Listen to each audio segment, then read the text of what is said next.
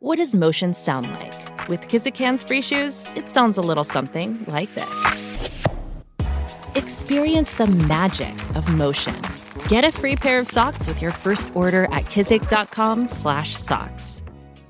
The longest field goal ever attempted is 76 yards. The longest field goal ever missed? Also 76 yards. Why bring this up? Because knowing your limits matters, both when you're kicking a field goal and when you gamble. Betting more than you're comfortable with is like trying a 70 yard field goal. It probably won't go well. So set a limit when you gamble and stick to it. Want more helpful tips like this? Go to keepitfunohio.com for games, quizzes, and lots of ways to keep your gambling from getting out of hand. This podcast is part of the Sports Social Podcast Network.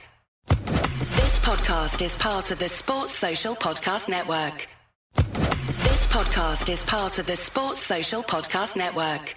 This podcast is part of the Sports Social Podcast Network.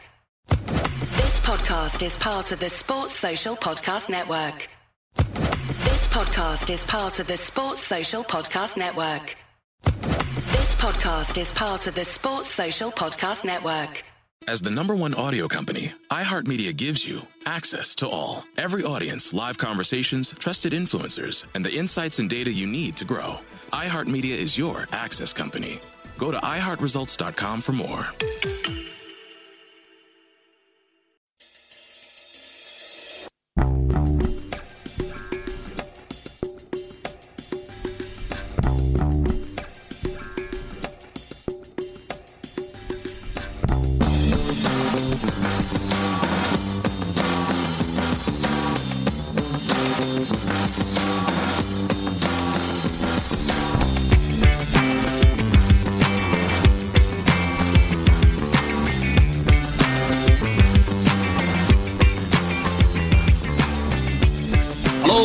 It's Monday. You're tuned to Axom. That means it's the Monday Club. It's half 12. And joining me, as ever, on the Monday Club is Russell Boyce. How are you, Russell?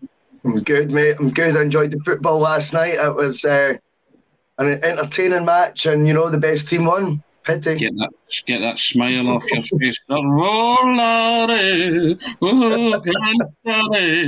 Uh, Amy, how are you? Are you well? I'm good, Tony. Yeah, like Russell says, it's been a good it's been a good weekend for the good guys, Argentina and Italy. It's um it's absolutely fantastic. It was a great day yesterday, a great day. And like yourself, Amy, I think you won some money betting Italy at the start of the tournament, didn't you? Yeah, I'm a bit gutted. I've seen a few guys on Twitter have it at 11s. Um, and I thought that's decent. So they obviously got in a wee bit before me, but it's fantastic. They have. Um, I, I just, I kind of, I think you know, they went through that rough spat, uh, patch, remember, that, and they weren't qualifying for tournaments, and that was a massive shock not to, um, qualifying for the World Cup. But um, there's just the Mancini effect. It's absolutely amazing. Um, and he's just the classiest guy in the world. And um, yeah, it was it was a great night last night, and I think everybody would be, um, or ninety percent of people here would be absolutely buzzing with the result last night. An 81 winner, Amy, is better than an 81 loser, isn't exactly. it? Exactly. no, so there you go.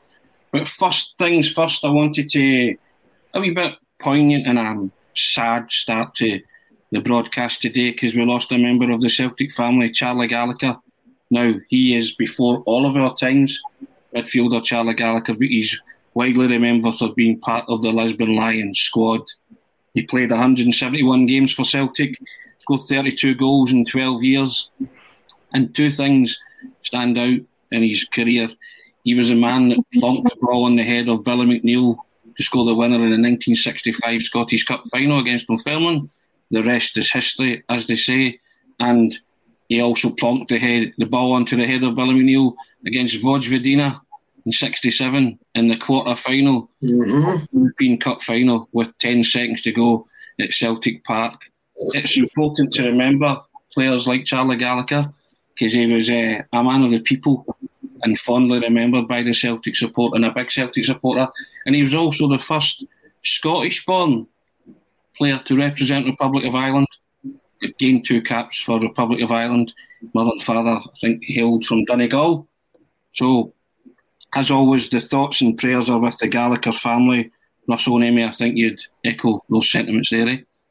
Absolutely, mate. I think, you know, it's important that when players that have played for Celtic for a considerable period of time being a huge part of our history, whether the most famous name or not, doesn't matter because then when you look back reflectively at those sort of the numbers, you look at the contributions in games that maybe go slightly more under the radar because there was greater highlights. Once you do that, we sort of look back, you go, do you know what?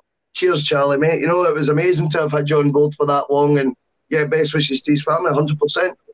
Paul John Dykes posted a photo of the two of them up on social media yesterday. Yep. It looked a cracking picture, and he looked just a happy, happy man, didn't he? Absolutely, um, and that's the only you know you can take a bit of comfort out of that. It's lovely to see everyone's you know connections with them. I think Declan's the same. He's um, he's got great stories with the man, but it's it is, it is a sad time, but as Russell says, it's a time to obviously to reflect. And it, may not be the, the most well known name when you think of the Lisbon Lions. Maybe not many people automatically go to him, but it's an important part that he played. He won everything in, in the Scottish game, and he got a European Cup medal for being part of that squad. That squad made history, and you know, and that's a, a band of brothers, and he was part of that. And I always say this in these circumstances the quote that resonates with me is they never die who live in the hearts they leave behind. I think any Celtic player who has adorned the hoops and has won the hearts and minds of the fans, they, they deserve that accolade. And Charlie certainly one of those. Yeah. Couldn't agree more with that, Tony, mate. Sure. Right, we'll move on to the rip roaring, free scoring, never boring. And it's never boring these days with Celtic.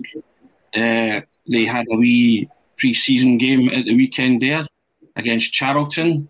Another win. They triumphed 2 1. Two pre season friendlies, two wins.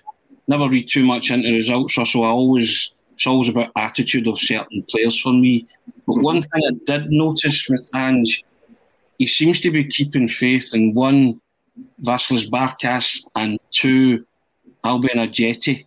Now, Ajeti scored again, two and two seems to have his eye in, seems to have put in a shift in both of those games for the 45s that he played. And uh, Barkas was playing a bit of the sweeper keeper on Saturday and mm-hmm. made a clip that it was too early for him to start the showboating and the Manuel Neuer antics. You know, he should, mm-hmm. should just stick to the basics of keeping the ball out the net. But uh, he seemed that that to me is an attitude of confidence, and maybe he has been told by Ange that you're the man. I'm going to persevere. Let's see what you got. Absolutely. I think, you know, these guys came in with decent pedigrees, more than decent pedigrees, both internationals. Uh, one's played in the EPL, the other one played in the Champions League. Um, I, I, find it fascinating, you know, how quickly I felt that they were withdrawn from the side when they were actually doing well. But you only look at Ajeti start, you know, at Celtic, he Celtic, he looked like he was going to be the goal machine that we were looking for. Just looked like all he wants to do is score goals be in the six yard box and his finishing looked sharp, albeit he was still gaining match fitness, which became a Lennon term that was used so often, even by October, that I was, you know, we actually, the first ever time I went on ACSOM, we had to chat about what does match fit even mean? Because how do you get them match fit if you refuse to play them? And how are so many players still not fit enough to even feature, you know, or getting withdrawn from the team. I think Griffiths was probably getting spoke about at that time, but we'll leave that for today. I think with Ajeti, he has a second chance. I think he should be more than capable of scoring a lot of goals in Scottish football. I think the opposition we've played in pre-season is going to mirror, to be fair, some of the other SPL teams that we've come up against. He's obviously, you know, more than capable at that sort of level. I liked an interview he did after the first game. I know he was captain in the first uh, pre-season one as well. Um, he came over very, very well, Tony. The way he was talking, you know, he doesn't get bigger than to play for Celtic, or words to that effect. He said, you know. Um, I just wonder if you know he's given himself a boot up the backside and has decided, you know, let's make a fist of this because I certainly think he's got the ability. And who did really shine last season? I think you were referring to yesterday as a car crash who did shine under that management last season? You know, Edouard's numbers look good in terms of goals, but he had his worst season undoubtedly in a Celtic shirt. And you think the ability he's got, even he was affected by what was going on above him or what the atmosphere was. And I just feel that Ajeti right now, if we can wipe the slate clean, don't judge, we could have a player on our hands here that we really, really need going forward. particularly in that up front position. And like you've touched on, you know, with the squad right now, Ange's got to put confidence in these guys whilst he's not bringing any first teamers in. you can, you've not got a choice to try and now boost these guys' confidence when we're now sitting. I don't know what I know what the days is. Is it eight, eight days? Eight. No first team players, but I know we'll get to that. But he's got no choice but to try and make feel, uh, make Ajeti and Barkas feel like they're going to be number one choices going this season and get their confidence up because it was destroyed last year um, in what was a car crash. And I agree with you on that season.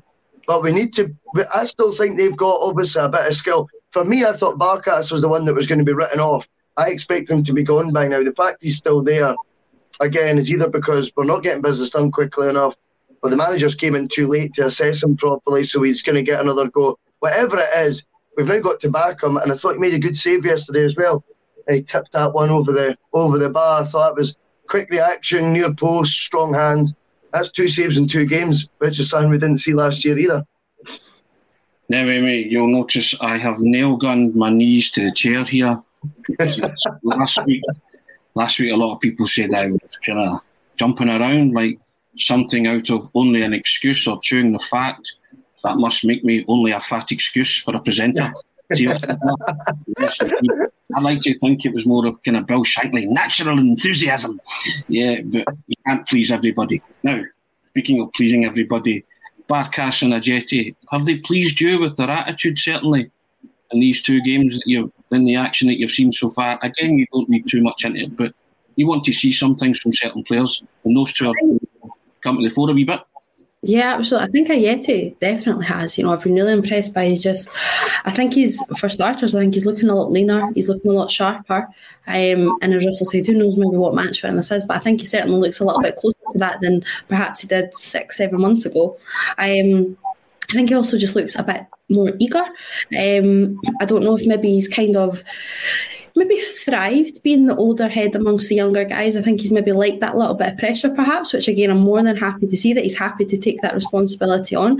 But he seemed to be, it's not like he's went in a huff that the young guys maybe aren't, you know, you know how some of them can get and they um, they get a bit frustrated when the younger guys come in. But I think he's really took them on and really, you know, encouraged them. And I think that's good to see. And then at the other end at Barkas, I think more than anything, he's just got that little bit of confidence from from his coach, from his manager. I um, I think Ange Postecoglou maybe has been told like you've got to work with what you've got right now.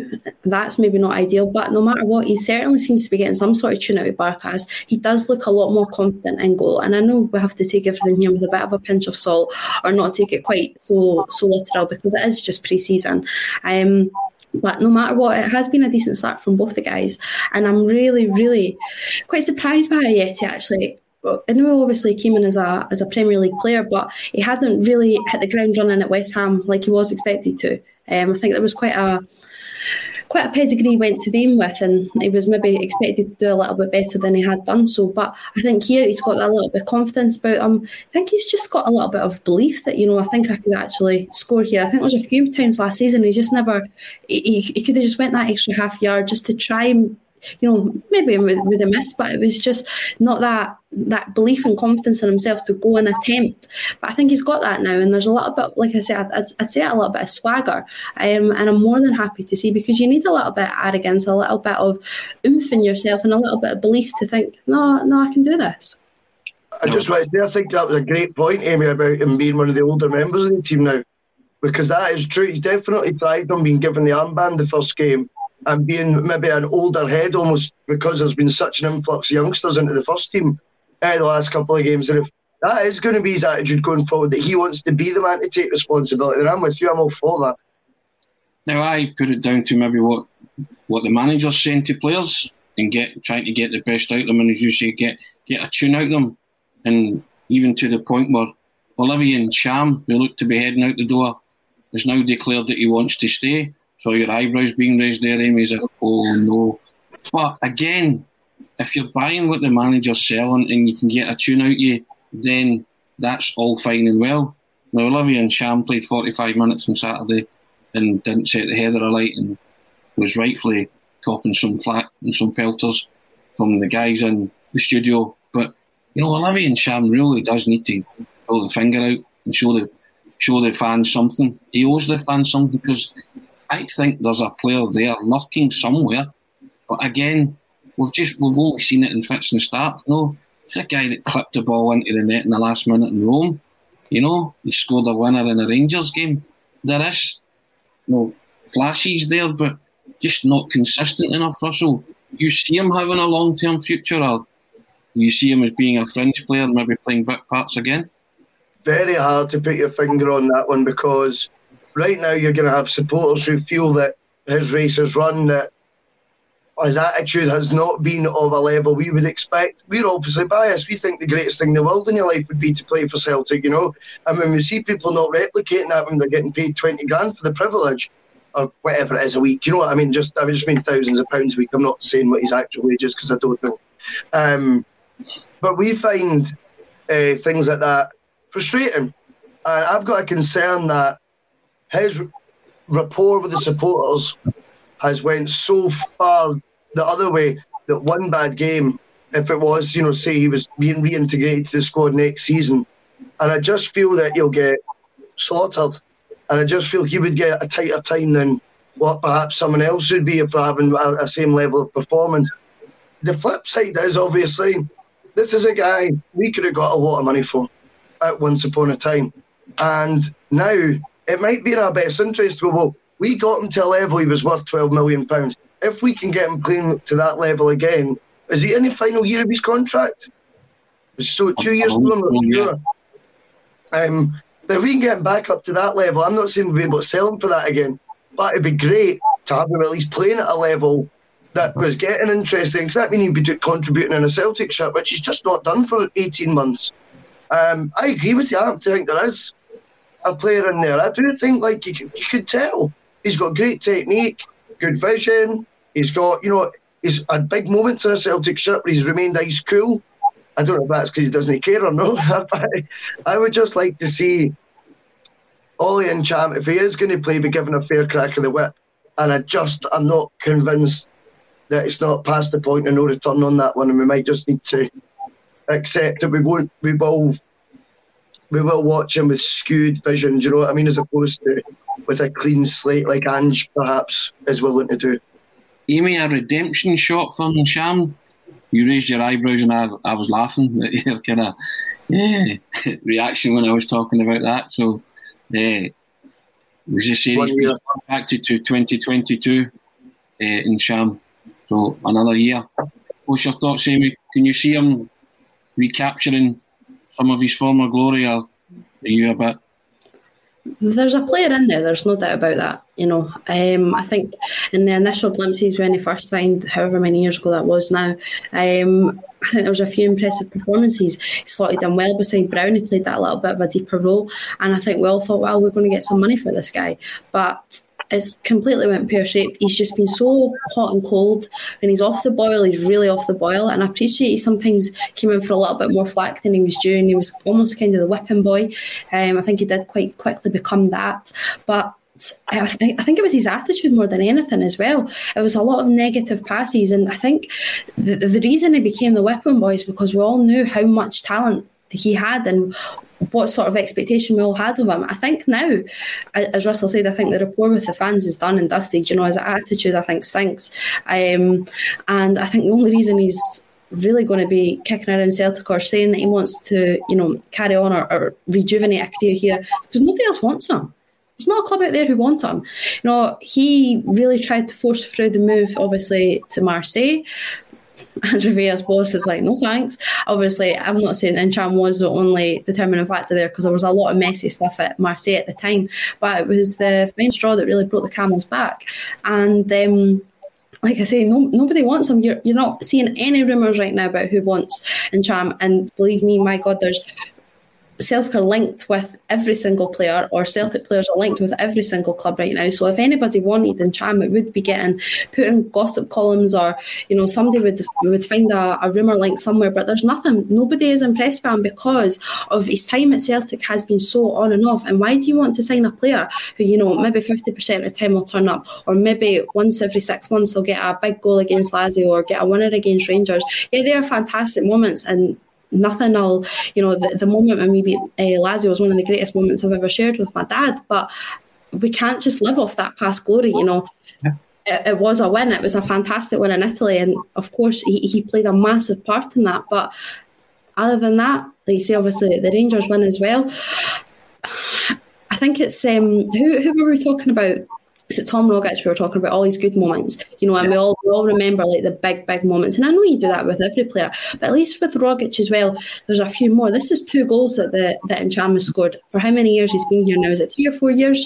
Um, the consistency is just not there from a guy in midfield. When Celtic have had a very strong midfield, he, he's just not cutting the bill. This week on The Marketers Report, Patrizio Spagnoletto, Global Chief Marketing Officer, Direct to Consumer for Warner Brothers Discovery, weighs in on building trust. Trust is a really hard thing to build and a really easy thing to destroy. And we have to be very respectful about that. Our partnership with iHeart has really helped us build that trust and that relationship with the on air talent. As the number one audio company, iHeartMedia gives you access to all. Every audience, live conversations, trusted influencers, and the data you need to grow. Go to iHeartResults.com for more. As the number one audio company, iHeartMedia gives you access to all. Every audience, live conversations, trusted influencers, and the insights and data you need to grow. iHeartMedia is your access company. Go to iHeartResults.com for more. I agree with that. I agree with everything that you said there, to be fair. Uh, now, I'll come to you on this, Amy. Russell mentioned a figure there, 12 million. Now, Brentford wanted to sign Kristoffer Ajer 12 million up front, 3 million in add ons, rising to 15 million. And Celtic have incredibly knocked it back because they're holding out for a 15 million pound up front bid. Now, I don't know if that's a precursor for Brentford to come back in and meet Celtic's asking price, but I was staring incredulously at those figures and I thought Celtic have missed, could be in danger of missing the boat here and missing the train. The man's in the final year of his contract. He previously stated that he had agreement with Celtic that if the right money came in, he would want they would let him go. And we've spoken about Ajer's value uh, a few times on the pod. I think 15 million was a great return for Ajer. I really do. Everybody knows my thoughts on Ajer as a player. And 12 million, 3 million on add-ons, Jamie. I, I can't believe Celtic have knocked that back. I'm going to say that I'm, it's going to sound like I'm contradicting myself. For starters, if you asked me a few months ago, I would have asked for more for Ajer. But I think the stage that we're at now, and the biggest factor for me is Chris Ajer has came out and said, you know, my, my Celtic career is ultimately done. The club know our position. We've got this agreement basically in place. I would stay to try to deliver the 10. That's failed. So the player wants out. And I think the, the underlying factor here is, and the kind of theme that I think all of us across the show sort of share, is that if a player doesn't want to be here, there's no point in having him. You know, I don't want a player here who doesn't want to play for the club. That is a ridiculously good deal that Brentford have offered. Um, I think there'll be a few Celtic fans perhaps even surprised that a Premier League club has even came in for Ajer. Um, I think a few were thinking that it would have been top end championship for him. It's sheer greed from Celtic's point of view, you know, and I understand that they're they're maybe trying to hold out for this 15 million, whatever it may be, but I just feel it's sheer greed in the fact that Ajer has publicly came out and said, I don't really want to be here now and I want to pursue other options. We have almost like a gentleman's agreement and and I'm going to get to get to go here because that's what was was told to me last year. It seems sheer greed from Celtic, and it's entered in the final deal. So does he run out his deal, get some more money from Celtic, but lose a year of his development at a crucial stage in his development, and then leave for free? If you ask me or ask anybody, are you really wanting Chris Ajer to leave for three for free? Sorry, when we've had all these numbers sort of touted that there's you know somebody's been in for twenty million or whatever it may be, all this gossipy rubbish. But that is a fantastic deal that's been put on the table here, and I think it's a really really poor piece of business from Celtic yet again. You're right, totally, Amy, as well. Russell, your thoughts on that? I mean, I concur with what Amy said. It's a staggering deal. I can't understand why Celtic have knocked it back. I think on the face of it, if you said to me, would you take that, right? Say we didn't know that Celtic would reject it, and you just said, say I offered you 12 million for with 3 million in add ons, would you take it? I would say yes, right? But we need to kind of dig a wee bit deeper and go, well, Celtics, I appreciate, I've maybe made some bad moves in the transfer window, but selling players quickly tends to be something that they do when they get offered money. We've only ever criticised Celtic from a selling perspective of not getting the value that we thought they wanted. You've got to wonder if they've got inner, uh, you know, a, further knowledge on this that there's other clubs sniffing about that maybe they've you know been linked with or whatever, and they think, no, we know thing well if they come in for a bid, they've got the wealth to to, to match the 15 million fee. Why should we sell for 12? And I know in a few weeks we can get, you know, we can go for 15. There must be some sort of other side to this that Celtic have a wee bit of inside scoop on, whether it be agent talk, whatever it is. I don't know how these things all work, but I feel that they, they must be rejecting that not just as a solitary, only club interested sort of uh, transfer negotiation. Because if that was the case, you would be really surprised at turning down that money. Like I say, if you just offered me that amount on the show today without mentioning the, the fact that it was Brentford involved, I read it on Twitter the other day. But if you just said it off the cuff, say last Monday, right before the story broke, I would have took the offer. Yes, I would have said yes. I would sell them for that. I think that's a good deal. But we need to we need to wonder why Celtic aren't. There has to be more to it than what we know of right now. And I've got a feeling that they know they can get more from him, and that's why they're insisting on getting more from him, as opposed to taking a punt on for the sake of 12 million and 3 million in add-ons to 15 million up front. It doesn't sound like there's much gain in that unless they know they're actually going to get it. That may well be the case, Russell, but Newcastle and Norwich have walked away. They've balked mm. at those figures and, and walked away from a you do. Again, that's that's the intelligence that you're getting. That's what you're hearing. As you say, could be paper talk, but yeah, we'll see what transpires. But I'm I'm like Amy. I, I just think keeping an unhappy player or an unsettled player whose head is out the door, and to quote JP Mason, then his feet should follow. You know, I just think it's turning into a saga, and we don't want them hanging about, you know, lingering about with that kind of attitude. It could just, I, I just think it might be bad for team morale. You know, moving yeah. forward. So that that's just that's just the way I see it. But along the strap line, you see, should the lack of backroom and player changes be a concern for Ange Postecoglou? Now, we'll go to the, the latter first. Player changes, Amy, with the exception of Osaze Urhoghide, no players have came in, no players have gone out. We are eight days, as Russell said, he didn't want to contemplate it, but it's eight days, that's the reality. Now, any players coming in, in any position, that doesn't give you a lot of time to work with them on the training pitch to get any kind of formation or team shape for the Midtjylland game. And now you're you're staring down a barrel of a gun with this European tie. It is coming at you fast. And it doesn't look like there's going to be anybody new coming in. I mean, that's pretty disappointing, is it not? And it's a concern for fans, and I, I can only assume it must be a huge concern for the manager it's definitely a concern for fans. It's a concern for me. It's um, I understand, you know, I think um, I've been speaking to a few people about it, and they're like, you know, but there's still eight weeks left of the transfer window, not eight days, sort of thing. But we needed players in for for eight days. You know, how long have and how often have we said, you know, it's Celtic's almost forty that pretty much start Europe, get knocked out of Europe, then we'll start to sign players at the tail end of that, you know, window, or get knocked out of the Champions League into the Europa League. We don't get the players in in time. There's how many times have we said we just wish we had them in before that game, just wish we had him in before that game. We knew what position we were in, um, probably for longer than we ever have before, because obviously losing the league, it came to the realization that just how poor our, our squad really, not even just the, the starting eleven, the squad really was. So we've been talking about players. I think probably since about February we've been talking about players who we need to be bringing in. And in season, right 1989, Eddie, one who's uh, emailed into the programme, and thanks for all your emails and Twitter suggestions and YouTube comments. He said, Right, what do you think of this? Right back, a goalkeeper, two centre backs, and a left back needed ASAP. So what's that? One, two, three. He thinks we need five players. What's your thoughts on that, Amy? Five players, a right back, two centre backs, a goalkeeper, a left back. Probably need a left mid as well. Um, and there's, there's potential that we'll probably need an or I certainly would want in another striker. Um, so I think there's a few more than than just that.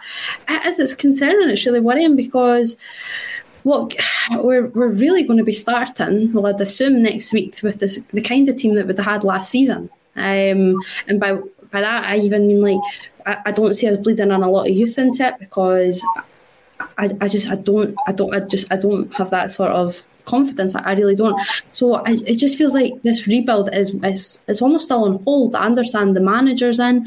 Um, the background staff's not really in. There's still not even an announcement of who the club captain is. So it's it's tough. I don't feel that we've really got behind this new rebuild yet, or it started. Obviously, McKay's came in as well, but it's not. I think what we all wanted because uh, well, it's what we needed. Um, I feel we're a bit stop start, kind of like in Ntcham's career at Celtic. So it's just a bit messy, and yeah, I, am definitely concerned. Uh, Russell Ryan McGinley comes in. If Griffiths gets five or six chances in, and Ntcham deserves another We've been in this movie before with regards to players before Champions League qualifiers, haven't we? You know, the more things change, the more they stay the same. I was making the point, the new boss, same as the old boss, wasn't having a go at Ange. I was talking about those at the top. They just yeah. seem to learn at Celtic. As you rightfully said, you've championed the fact we've been lucky to get a, a chance at this Champions League qualifier. Very. Preparation is everything, but again, Celtic are leaving it to chance again. Do you think they're waiting to see if they can get through this tie to see and maybe have players on the back burner. But the lack of activity, as you have to say, it's it's a concern, and it must be a concern for the manager. I don't care what anybody says. Totally. I mean, we spoke honestly about free hit in Europe and whether it was a free hit, whether we could take it as a free hit. And a lot of people reacted, you know, poorly to that. They didn't like the idea of it being a free hit. It looks to me Celtic are treating it as a free hit we go into that, if we go into those Midtjylland games, you know, but either of the start 11s we've started in the last two pre-season friendlies, then we are doing it on a, you know, a hope and a prayer or whatever the saying is. Do you know what I mean? It's just, it's, I don't understand how. The funniest thing about it all for me, right, is it seems to be when we are getting linked with players, they were already on this list. If that's the case, then why are we not getting business done quicker?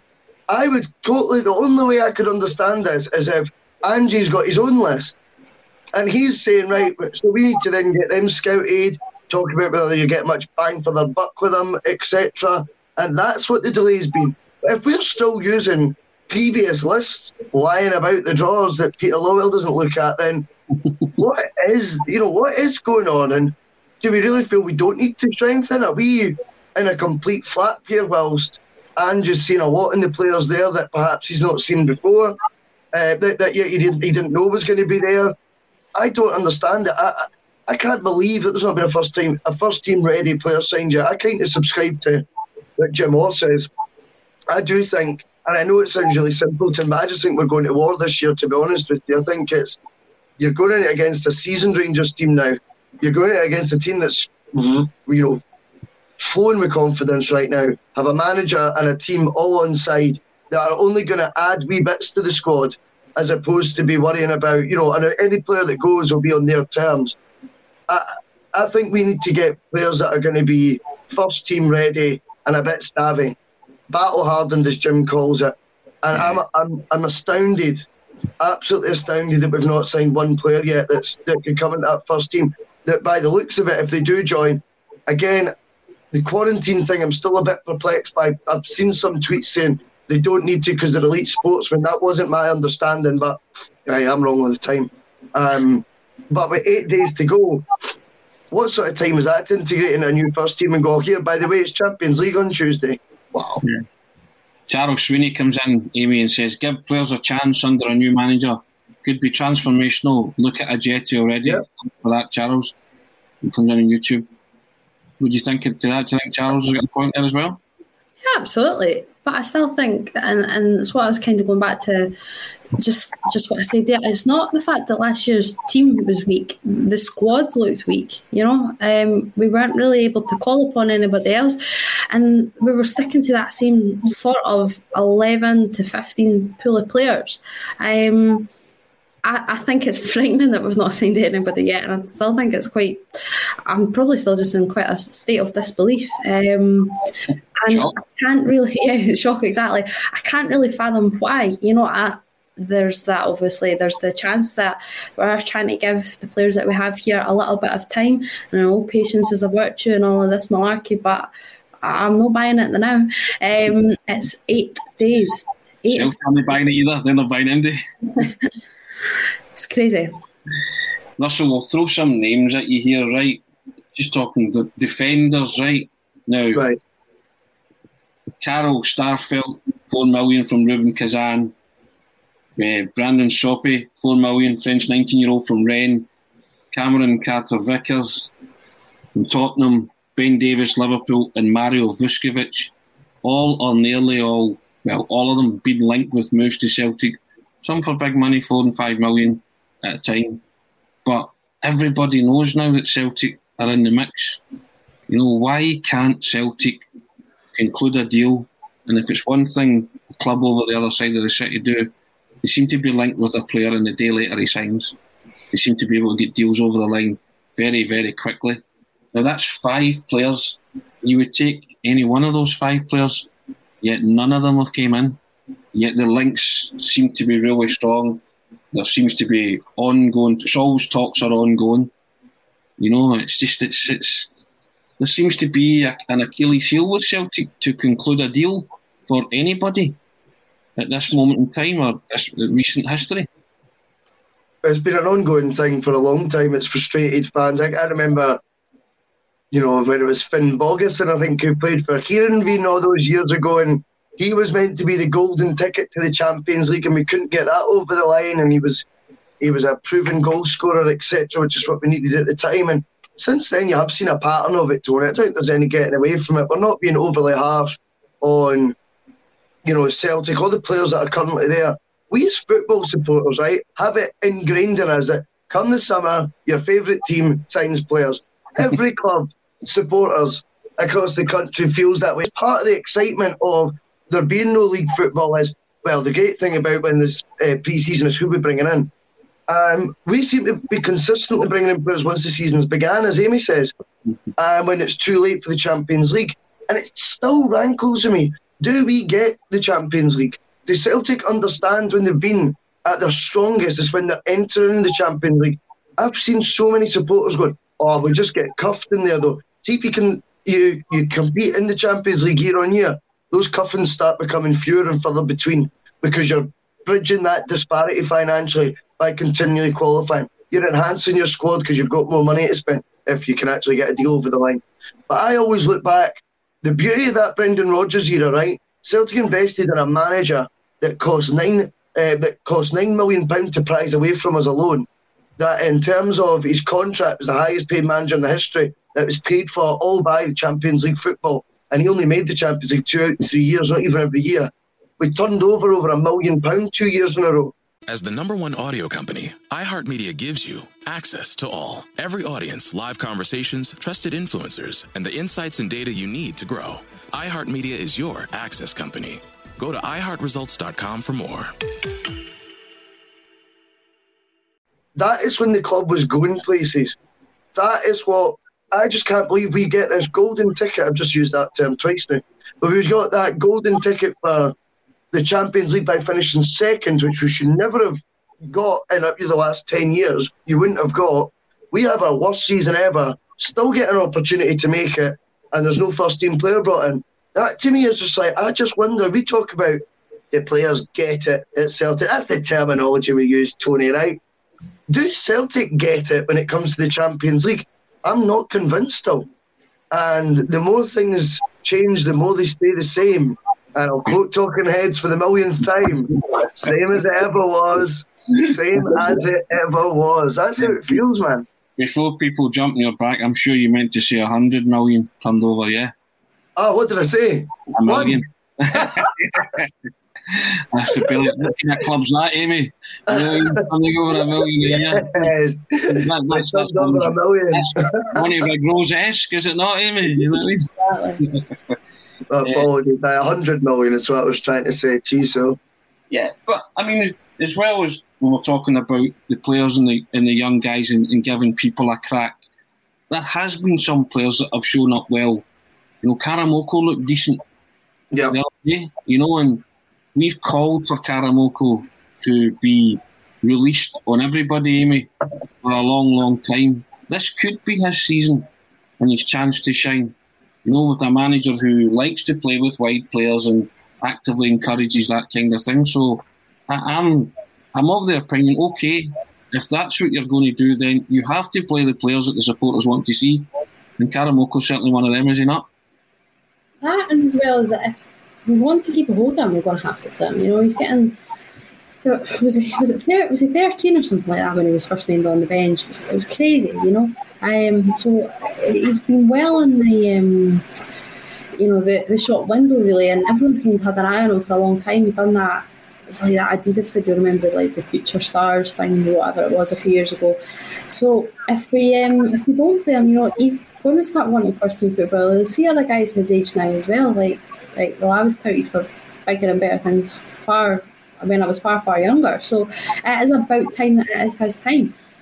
He needs to get get onto that pitch and show what he can do. Um, if it be for Celtic or if it be, you know, to, to get a move away. Because I wouldn't even, I, I, don't think I'd even begrudge him if he did try to get a move away this window. I think Celtic have dealt with him poorly. Um, you know, you, you have this young guy and you're so proud and promote this young, ridiculous talent who's the next X, Y, and Z, but never really, never really showcase it, never really use it. As you see how many times is, and I know supporters we may think we could be the best manager in the world, but we're not for a reason. But it's just like, wow, this looks like a game destined for Dembele. If we even be just needing a goal, we beat, and, and then it's completely other end of the spectrum. Sorry, what if you're, you know, four or five up? Why are you not bringing them on, giving them 20 minutes to just have a run at it? Um, and I do think he's been pretty mismanaged at Celtic. So I wouldn't blame him if he tried to, you know, maybe get some game time during pre-season and, and force a deal out. But I would be much more glad, of course, that if he used this game time to try and push for a, a move into that first team. Well, so I look at Karamoko Dembele, the likes of Owen Moffat, Mikey Johnston came on as well uh, the other day, Saturday there.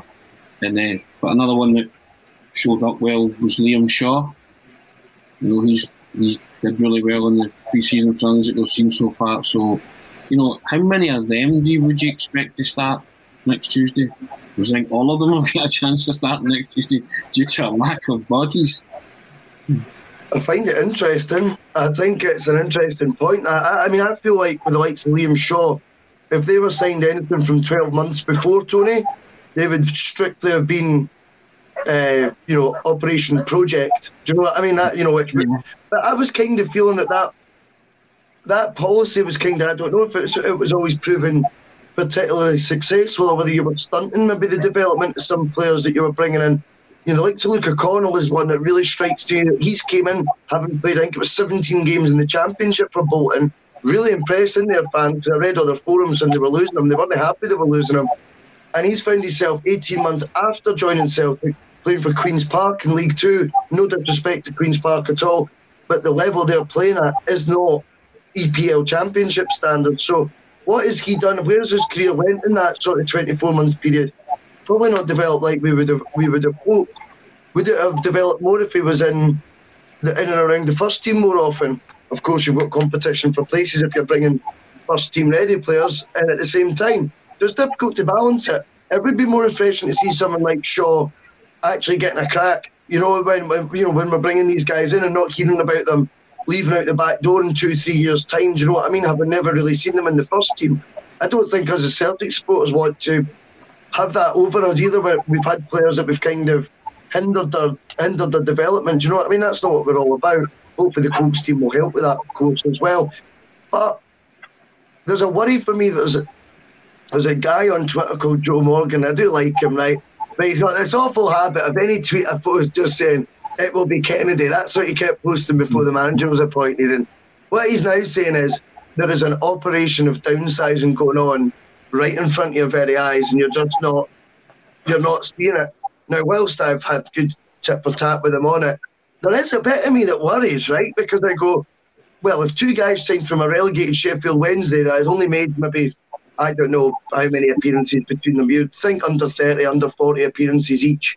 You know, if they're coming in to then be your team to tackle, which is a strong competition across the other side of the city, if this is your signings to take on Champions League qualifiers, perhaps even compete in the Champions League if you even thought of making that qualification step, that would be quite surprising to think they would be seen as being at that level. But now they're here, I want to give them every chance, Tony, in the, in, in the first team that we can, because I would like to see what they can do. But on the on paper, you would obviously be going, wow, two free free transfers from a relegated Sheffield Wednesday. When you're contrasting and comparing what the challenges ahead this season and what's at stake with the 40 million jackpot we've spoke about so many times, you would have to say that is kind of does look like downsizing on the face of it. So there's a big a big eight weeks of the transfer window left. I would just like to see a lot more work done in the next eight days to hopefully complement the likes of Shaw. Well, Marty Boy comes in on YouTube comments, Amy, at this rate, I'm concerned we might be competing for second or third place. so we're not doing a good job today, Tony. What's that?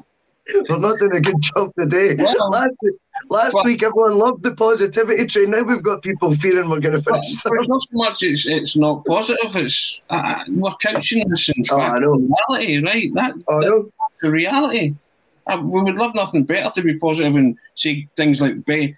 Say Ben Davies arrived tomorrow, you would feel a bit better about the defence. Yeah. Say Starfelt arrived tomorrow, you would feel better about the defence. You know, you, you would say, okay, things are beginning to move. But But they've no. they're not. Amy, I mean, I, I go back to it. Nobody out, nobody in, apart from, as Russell says, two Sheffield Wednesday players who were relegated last season. And you do have this niggling suspicion at the back of your mind that nothing's going to change. You, you, you might have to work with what he's got, and that strikes panic and alarm into you, does it not? It is. It's um, you know, Simon's just off. Well, first of all, it looks like it's movement, then, isn't it? You know, and everybody. Everybody really has been calling for so much change needed, and this is what I'm trying to say that the rebuild just doesn't seem like it's really kicked off yet. Because if you're bringing players in or letting players go, it just it looks like wow, right? The club are at least a little bit of aware of the situation we're kind of in. But right now, it just is it's stale, um, and that's what I'm kind of saying that it's just everything's still just we're so attached to last season the season that we all want to detach from so so very quickly it's really tough to you know try and remain optimistic look forward to a champions league qualifier next week which as russell said we really should be because my god we're so lucky to even be in that position but you're just having to dwell on that you know maybe six seven players are probably going to be those who are part of the, the disaster that that um, that occurred last season. It's just it's infuriating, um, and like I say, I, I just feel it's very stale, um, and it's just you're just so eager for something, just a, a body in, a body out, just a little bit of movement, um, just to see like right the ball's rolling, and, and we're really going to try and put up a better fight than last year. It's a bit deflating, and I'm beginning to kind of sway with Russell's do, do, do the board actually get it. You know, we've had enough pops at the board, but you know they they just year upon year upon year, Celtic are ill prepared for qualifiers. They don't bring the right personnel in. They lose to clubs that you think you know they shouldn't. You know, William Armstrong comes in on YouTube. There is no panic. We need to look at the fact we are treble winners that were working well under a good manager in Rodgers. Lennon failed the club and the players lost faith. We have the talent. Well, that's a, a fairly positive spin from William there. Um, I'm not denying that we've got the talent, but you need to improve on that talent year upon year, you know, and constantly evolve as a football club, Russell. You know, you're not talent and then you bring in players that will improve that talent. That's how football clubs tend to work, I think, in my, my humble opinion. No, no, you're right. There was a phrase you made at the time, and I think it's when we still thought Eddie Howe was going to get the job. There you go for Eddie Howe bingo, by the way. Um, and you said what you do is you lay down a marker. Now I feel which Postecoglou, if you're the other side of the city, you're going, well, no one's really heard of him. They're not. They're not feeling the fear at all. I would love to have seen him be able to lay down a marker and get a signing in that goes, boom, we mean business. Football's more simple than people think. Sometimes just that psychology of, wow, they're back in business. Whoever that player may be, by the way, I'm not championing anyone in particular. Hopefully, it be someone Ange wants first and foremost. Um, but I think we could have done that. Lay down a marker, force them into a move, put doubt in the minds of the team that unfortunately are on top in the battle right now and will be feeling very cushy right now that they will retain said title and their place at the top of Scottish football next year based on what they've seen so far. I would like us to do things like you said, Tony, lay a marker. It sounds so straightforward, so simple. See with Martin O'Neill, for example, and I don't think, I think you were saying he's not signed a he hadn't signed a player by this point, either when he took over Celtic, not that he had a Champions League qualifier looming, but he laid down a marker by signing Chris Sutton, who'd won an English Premier League title and was coming out in peak years. I appreciate that is not, we're not going to get someone of that ilk right now. I would like to see someone come in that is an international player, first team ready, that's a bit of a coup. You know, someone that you go. Battle hardened to lay down that. Battle hardened. And someone that makes someone that makes Scottish football's eyebrows raise a wee bit and go, oh wow, I'm amazed they managed to attract him. Something like that would be a good start, and it would just be because we know we're going to go into it. I mean, Ange hasn't been able to parade anyone yet, you know, and go, this is now my future, you know, Yeah. standing next to someone just to give you that wee sort of feel good factor. And I know that sounds like, oh, you're oversimplifying things. I, I don't think it is oversimplifying. I actually think sometimes we overcomplicate things at Celtic. And I just want to quickly say, you know, obviously the, the ticker says about the backroom staff. That has really surprised me. He's not brought on any backroom staff either. Although I know when you use the Martin O'Neill example, there are other there is form for that in the past apparently. I'll cut Ange some slack on that in the sense that he said he would assess everything moving forward. Marafchik 25, YouTube commenter. Uh, Russell's gone from buses to trains. Never. Fair enough. But Amy, there's merit in what Russell's saying there in terms of you want Ange to be standing beside his first signing because that's the first sign of him putting his stamp on this football team. And you want that first one to be, what is it, a blockbuster in Celtic terms, but maybe someone in the four or five million range, whoever that may be. But it would be that marker. You say, okay, right, that's the ball rolling. Let's see more of that. Absolutely. And you want it to be, I know we're saying obviously you want it post Postecoglou's first signing to obviously be his, but you want it to be somebody that's not been linked to Celtic before. I wouldn't want it to be a you know a Ben Davies or I think we've actually we've definitely been linked to, to Cameron Carter Vickers before as well. But you want it to be his man, his signing, you know, and just like you say, it's a bit of intent and just getting his stamp on on his side, showing that he's the man in charge here. Um, because it's just we, we can see obviously style and obviously we touched on it a few weeks ago. We really enjoyed the the mic'd up session, um, and obviously now he's getting the the bounce games under his belt. But it's time he got to you know really like you say make his mark, put his foot down. He's not got the backroom staff; it's still the the the staff he's inherited. So it's about time that he he gets his mark. And like I say, it's really to get the rebuild underway because I still don't believe that it has. Russell, I mean, the previous comment I was talking about the positivity with the talent we have, and we're, we're- not disputing that. And it, we're not, it's not negative per se, but we're just kind of there is a concern there about the kind of a lack of activity really. And we've got eight days and we're playing a Champions League qualifier. I, I'll stress that again because you said at the top, it's a Champions League qualifier, and you just there's a same old same old feeling about it, isn't there? There's that feeling of you know knots in the stomach, you know, and thinking we're ill prepared again. And the thing is, we've had previous seasons to learn. You know, get your act together and you know, Marafchik 25 comes in, Shaw straight in as number six for a run of 12 games to add physicality. I'm, I'm not disputing anything like that because that might be what has to happen because nobody does come in. But it's, you know, it's, I use the word deflating. You know, it's a lot of the Celtic supporters bought their season tickets hoping that they were going to fund some spending revolution, for want of a better word. But to not have spent any money with eight days to go before the Midtjylland game is no, it's pretty disappointing. Uh, no, it just doesn't add up. Tony, you're absolutely right. With regards to what William's saying as well, the only sort of pushback I would do is, William, I agree with, with his, his intention of, like, you know, his idea that there is still a lot of talent in the squad. But as we've discussed, the treble treble winners like Kris Ajer, Ntcham, they want to go, right? So they're not going to be there. And there's no team in the world that finishes 25 points behind their nearest rivals in the league that doesn't need help and first team help, regardless of what they've won before. They they need help. They need assistance in that first 11. Um, and if it's going to be Shaw, like Marabchik's saying, in the physicality role, as I say, I'm all for it. Like, I want players to get a chance once they've joined. All I'm saying is you can't deny when you look at it on the face of it as going, wow, has that really ticked the box for the competitions we're about to be entering, what his previous had. But that is not me judging him as a player, by the way. I just mean, on the face of it, you would think we'd be trying to shop at a higher, you know, more Marks and Spencers, you know what I mean? And, you know, to me, English League One players, I mean, is, I don't know, you know, I don't, want to be careful because then we'll be talking about Ivan Toney again. But I just think that, that I would like to have thought for Champions League and to try and win back a title, you're so far behind in last season.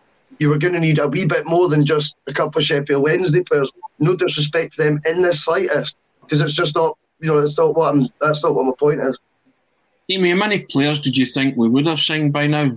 Did you think there would be a bit of a drastic overhaul? Or we're hoping there would be a drastic overhaul, but certainly more than just came in the door. Like four or five by now. Um, I think that's a pretty realistic number. Um, how many weeks has Ange been here? Is it two weeks now? Three weeks? Three, I think. Has it been up here? Three? Um, yeah, I would have had four or five in by now, or I'd, I'd have liked to have thought that we would have. I definitely thought we'd have five by next week, um, our first game. I, I, really did. I thought we'd have had, you know, a base um, of Ange's players. Um, and, I, and I think many fans actually would have, you know, because again, this date's been in our head for a while. We've known for longer than ever before the the areas of weakness, the, the, the spine of the team really needs to be refound. Um, and it's just it is it's, it's rather soul destroying that we still find ourselves in this position that we are basically a week away you know, and we can try and remain as optimistic as you like, but you're not going to, no matter who you bring in these next eight days, you're not going to be able to bed them in enough time to be ready to, to go and represent Celtic in a Champions League qualifier. It's just not really reasonable or, or fathomable. So it's a mess, um, and it's it's rather worrying. And I, I don't understand how anybody could try and you know push that patience as a virtue sort of boat because this is uh, this is a little bit worrying. I was trying to not use words like soul destroying me because that's kind of negative shy, he's kind of dispirited and things like that. There's some kind of positive slantish on it, but I mean, soul destroying kind of covers it there. I mean, I think I think you're right. I, I think Celtic supporters will won't feel let down, but they'll, they'll feel a bit. You know, they'll feel as Amy said, they, they expected a bit more from Ange coming in. You know, they had the feel good factor of Ange coming in, the, the new slate and all that, and they thought things were going to happen, and kind of inactivity just it's it's baffling more than anything else, Russell. You can't fathom it out, as Amy said. What, what, why is no one from the club coming out there and saying, "Look, Ange's going to have to go with what he has and tell us these things," you know, rather than just let it the clock tick down to another major European game without anything much happening. And even if they do sign four or five in the next few days, it leaves them little time. Well, would they be able to play? You know, or would they be ready to play? You know, could you set them up in any kind of shape or formation to play? That time is just beating them. All ends up. Which ironic because you know Neil Lennon left that long ago. It's actually quite uh, incredible. We've had more time this time than ever and it has been disaster yeah. after disaster off the pitch um, as much as it was on the pitch last season. It's it's came back to bite them yet again. Um, although I do, you know, there's two sides to. You want to you look at Dom McKay the way he comes out, he's very self assured. You can feel, you get the vibe off him. There is a plan, right? You, you can't help but feel there is a plan. But obviously, the evidence you're seeing so far makes you more worried about what this plan actually is because you would like to have thought the plan would be. I would have thought new era, new CEO, new manager, boom, new, you know, not a new first 11, but new, new energy, new players come with that. Big, you know, not big, you know, Hollywood names, but players of repute that might, you know, make people raise eyebrows, get fans buying in even more than what they have. Um, and again, if you don't want like that angle towards it, let's just look at it from a footballing point of view, like you did, Tony. Eight days to a Champions League game. How do you bed that amount of players in with such a short space of time now? You can't. Why haven't you brought in players before now? uh, what do we know about the quarantine rules? As I say, I'm a wee bit confused by that now and what the bedding in process is. I'm not quite sure when the deadline is to register players either. Is that already passed? And you can maybe just do two more now after the deadline. All these questions, right, have been questions that have been prevalent for weeks, months, however long you want to describe it. Why are we now still talking about them this short? I didn't expect the first team to be finished by the way, or completely ready. Um, by no means, we all know it was a big, um, a big job on their hands, but I just would like to see the Champions League getting treated with a wee bit more respect. That's my takeaway from today's show. I think that, you know, with eight days to go, are we do we get it with the Champions League? I'm just not quite sure we do. You would expected, I mean, Amy said five. I would have expected five, but at least two or three. Amy certainly, yeah. you know, new faces, you know, of, of repute, as Russell said. But you know, I, I, I, was feeling okay to use the word soul destroyed, you know. I'm trying to smile my way through the tears here. And no doubt people will be, oh, you're very negative again. But again, we'll go back to it. It's the reality that's staring us down the face. Next Tuesday, we will go into a European Champions League tie. Can't underemphasise the nature of the competition. Getting back to Russell, we have to, at one point, the penny has to drop. We have to start getting it and treating this competition with the reverence it deserves, as he says. We have to. I don't know when that'll be. Maybe it's in plans moving forward, but it certainly looks as if it's going to be too late for this season. Absolutely, and I think I, I, came under a little bit of heat at the time because everyone was kind of going, "Oh, you know, Champions League's a free hit and whatever." But I was off the mindset, no, you know, we've we've got to go for this, um, and I think obviously now that's not really realistic. Um, I, I, don't really see that happening. Obviously, I, I, still want it to, and I'm going to be clinging on to that. But it is. It just seems like you know we're just not getting it again. Um, to be honest, we're we are miles off being anywhere near a Champions League club. Um, I think we'll be like that for a few seasons, to be honest. And we're certainly not made any great strides yet, or look to be making any great strides to really improve that way. So we are at best a Europa League side, um, and I know that's a really hard pill for some people to swallow. But you know, you look at the state of play; it's it's evident. Um, we're really quite deteriorating on the European front, and the big boys are getting better and better and further and further away. Um, it's it's a tough one. It really, really is, um, and it's just it's disheartening. You, you can try and, you know, really push that, you know, Celtic has to be a club of European football, but we're not treating it that way. It's almost that the board and or the club have really accepted, you know, we're not a Champions League club. You know, that mindset I was just talking about there. It's like they've came to the realization as well, so they're not putting all their real energy and enthusiasm into it. But if you ask, you know, that's that's the lucrative bit of signing a player, you know, the European football, the Champions League football, Europa League football, whatever it may be, there's going to be a massive gulf, I would imagine, in a player wanting to play in the Conference League or, or the Europa League, you know? Um, and the, and I'd say it's probably the same similar gulf than what Europa League to the Champions League would be. Um, and to be honest, it could yeah. even be greater. So it's tough. Um, and the fact that we're not getting the players in and then we're not really pushing the Champions League or Europa League, whatever it may be, I just feel we're limiting ourselves even further to who then we can bring in because we don't have that European football pool. Um, and I think the fact that there's there is now this new conference league and there's so many clubs and you know clubs that you would never actually have even expected to be in Europa League before they are now making it so there's it's not the big pool of a European giant because we're not.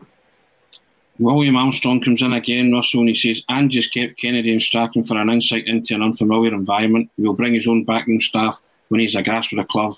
I might be wrong, but I'm expecting of that. I think a lot of the Celtic supporters were expecting of signings in the in the close season. Amy says there, Champions League club, we may not be. That's a sad state of affairs. Mm. But when you look at it, that's where the points make the prizes. The prizes are in the Champions League. Mm. That's where the money is. I mean, I, I, can't understand the thinking behind you know what Celtic are doing and not, as you say, tooling up, gearing up, getting yep. back hardened for a Champions League campaign when there is a litany of Champions League qualification failures that they can look back on and say, well, these were the reasons. Let's avoid that. But it seems to be that there's no lessons being learned from the failures of the past, and that's what's that's what's sad about it. The clock ticks down. Eight days. In Midtjylland, all three of our faces are like, freeze frame. we'll see what happens. Yeah, but this has been a, a Celtic state of mind, the Monday Club. Thank you, Russell. Thank you, Amy. Thank you.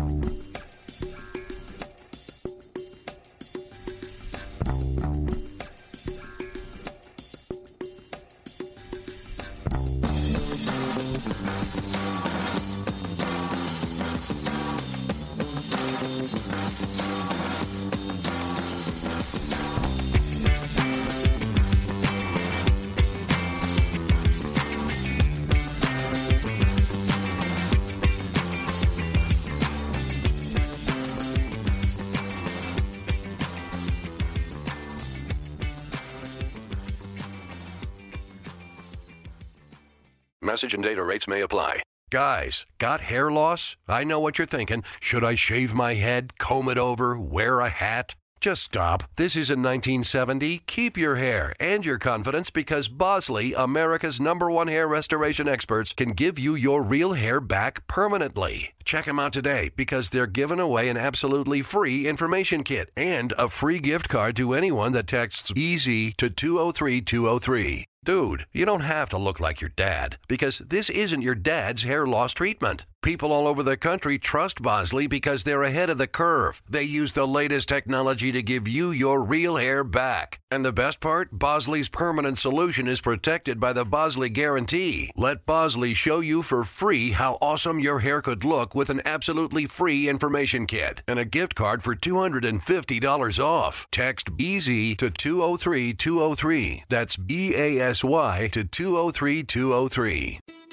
It's the Marketer's Report. This week, Patrizia Spagnoletto, Global Chief Marketing Officer, Direct to Consumer for Warner Brothers Discovery, weighs in on the difficult task of building and retaining consumer trust. Trust is a really hard thing to build and a really easy thing to destroy. And we have to be very respectful about that. Our partnership with iHeart has really helped us build that trust and that relationship with the on air talent. The best thing for us to do is to build a relationship with our consumers. And if those consumers have a relationship with the DJs that are on air, then we want to build on that. House of the Dragon, which was one of our most successful, if not the most successful campaign we've ever done for a show, audio was a core part of that. As the number one audio company, iHeartMedia gives you access to all. Every audience, live conversations, trusted influencers, and the insights and data you need to grow. Not just a media company, iHeartMedia is your access company. Go to iHeartResults.com for more. Sports Social Podcast Network. Sports Social Podcast Network. Sports Social Podcast Network. Sports Social Podcast Network. Sports Social Podcast Network. Sports Social Podcast Network. Sports Social Podcast Network. Sports Social Podcast Network.